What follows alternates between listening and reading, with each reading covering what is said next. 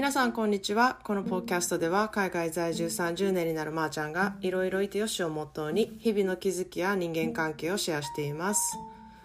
Hello everyone, happy Saturdays Well, our emotions often um, affect the way we feel physically We even have words to describe these feelings like heartache and gut wrenching But until recently, scientists didn't understand just how powerful the connection between mind and body could be. Mind body therapies are healing techniques that promote, you know, realization and encourage mindfulness, like yoga, art therapy, meditations, music therapy, and acupunctures. Use the body to affect the mind and vice versa. 皆さんこんにちは。いかがお過ごしでしょうか？えー、っと昨日はゲリラインスタライブをねあのしたんですけれどもあの結構夜の時間でちょっと夜風をねあの涼みながらしたのであの私はすごくなんか気持ちいいあの気分になりながらしてたんですけれどもあの参加してくれた方ありがとうございました。またねあの時々しようと思います。のでインスタの方でねそれはお知らせするので、えーと、あの概要欄にインスタのアカウント名とかを載せてるのでそこからちょっとあのフォローとかしてもらもらえたらいいなと思ってます。と昨日はなんかただ単にあの飲んでる時に喋ってるっていう感じだったんですけれどもこれからなんかご飯をね作ってる時にちょっとインスタライブをしたりとかあのカクテルを作ってる時にインスタライブをしたりとかしてねこんな風に作ってるよっていうレシピをシェアしたりとかこう私がしている日々のあのセルフケアとかをねちょこちょこなんかあの日常なんかカジュアル的なあの紹介みたいな感じでしていけたらなって思っています。そんなで今日はね久しぶりに本の紹介をしたいと思います。えっと吉本バナナさんのね「体は全部知っている」っていう本なんですね。でこの本を知ってる方、うん、吉本バナナさんのファンだったら絶対知ってると思うんですけれどももうね20年以上もね前に出版されたなんか読む漢方っていう風に言われている本なんですね。で私もこの本をね買った時のことすごくよく覚えてるんですけれども、うん、なんか本当に20代前半の頃にサンフランシスコのジャパンタウンにねある紀ノ国屋のね本屋さんで買ったんですよ。であ面白そうだなと思ってあの手に取ってまず初めに「あの緑の指」っていう本をねああの章があってそこを読んでからもうこの本に引き込まれてあもう絶対買うみたいになったんですね。で本当にあのそっから何度も何度ももう読んでる本なんですけれどもなんかこう本でもねアートでも何でもそうそういうね時間が経っても心に残るものとか時代背景とか関係なくこう人の心に響く作品を作っている人っていうのは私本当に尊敬するんですね。で今やデジタル文化にねあのなったら本当にいろんなものがあの嫌でも残るじゃないですか。でそういう時ってやっぱりこううん、消費しない消費してこう消えていかないといけないはずのものでもずっと残っているっていうことになってしまうので、うん、なんかその見極めるのがすごく大変だなって思うんですよね。何がすごくあの、うん、美しいかとかどういう作品があの残っていくべきかっていうものがこう全部残るものになっているので、うん、なんかその辺があの昔だったらいいものだけがやっぱり残自然と残っていく状況であったんですけれども今は全部残るからそこからあの選択していかなきゃいけないっていうまた違うエネルギーがいると思うんですね。でまあ、うん、その中でもこうそういうねずっと変わらない作品とかをあの見極めるね力を持っていたいなって思うのと同時にこうずっと変わらない作品を作ること、うん、なんか私もそんな感じでポッドキャストをねあのずっと変わらない作品っていう感じで作ってあの配信したいなと思いながら毎日撮ってるんですね。でそんなんでこの本なんですけれどもこう心とね体はつながっている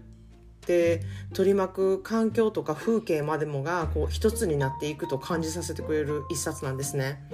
でこう13 13のこう短編集になっていて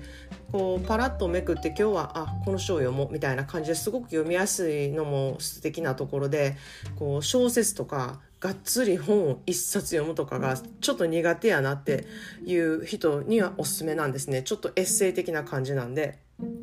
でどの章もね結構軽くさっと読めるんですけどあの余韻が半端ないです。でやっぱりすごく吉本ばなナさんの本は深いしあのうん心に残る言葉をすごく残されてるあの書かれてるのであのいろいろと残残ります本当にあの一回読んだだけでも。でまあ私の言った通りに初めのね「緑の指」っていうそれそのね章を読んだだけでねうわ何何この本すごいなって思うんですよ。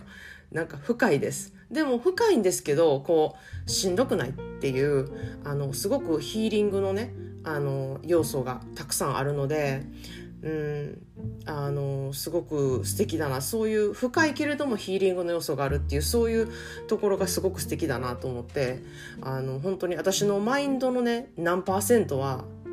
何パーセントかはこう吉本ばなナさんの方に結成されたって言っても過言じゃなくて吉本ばなナさんのファあのファンの人はそういう人めっちゃ多いと思います。で文字とか文章とかでね心を癒したりとかヒーリングをしたりとか、うん、本当に読む漢方って言われてる意味が分かるくらいあの彼女の、うん、文章とかはすごくパワーを感じるんですね。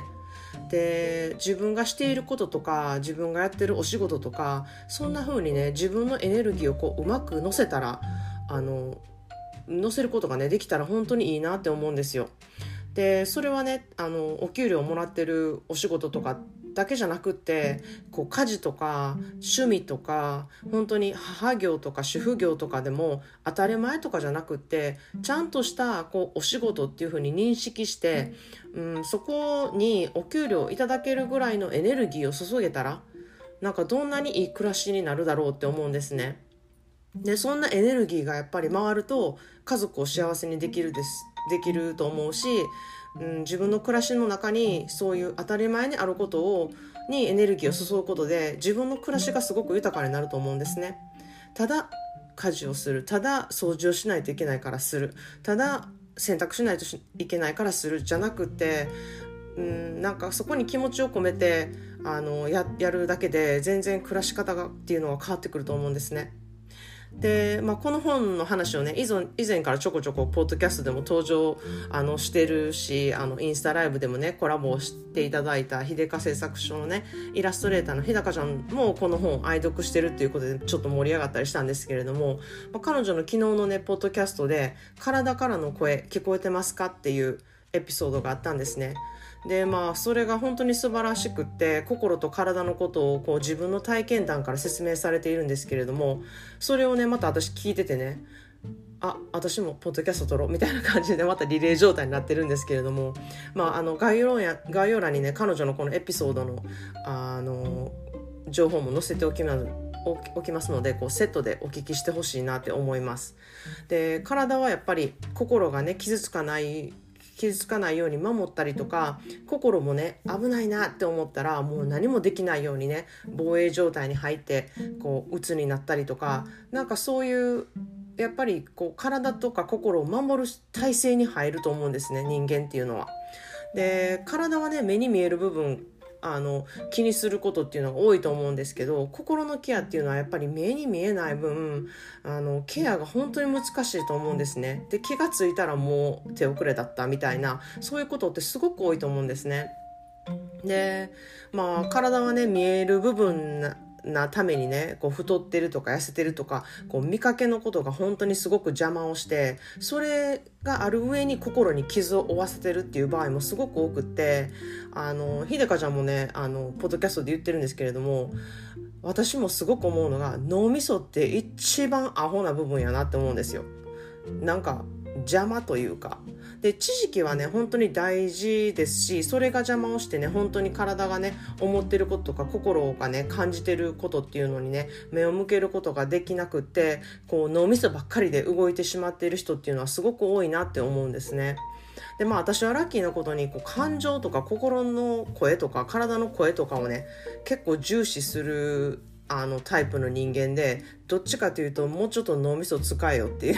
あの自分でもツッコミを入れたいことが多いんですね、まあ、だから大きな病気をすることもなく過ごしているのかなっていうふうに思うんですけれども、まあ、赤信号が出たらすぐに行動するっていうことは意識してしてきたようにあの思うんですね。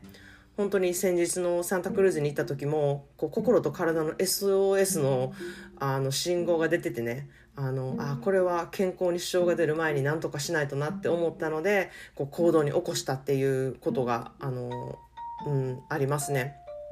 で、まあ、自分を知っていく上であのこういうことしたらストレスをよく感じるから休まないといけないとかこういうことすると自分は癒されるとかそういうしんどくなるシチュエーションに自分を置かないようにするとか、うん、そういうことって大事だと思うんですね。でヨガとかアートセラピーとかミュージックセラピーとか針治療とかそういうあのセラピーっていうのは心と体をねつなげることセラピーとしてね科学的にもちょあの証明されているんですね。でまあうん、人はね環境とともに良くも悪くもね変わっていくので、うん、それに気づくこともあの重要だなって思うんですね。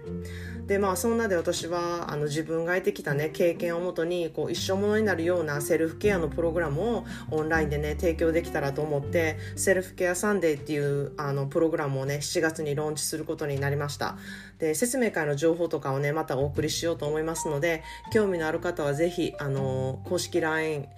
公式 LINE をね、概要欄に載せていますので、登録の方よろしくお願いします。それでは皆様、えっと、今日も良い一日を、あの、週末をお過ごしください。Thanks for listening and have a great day.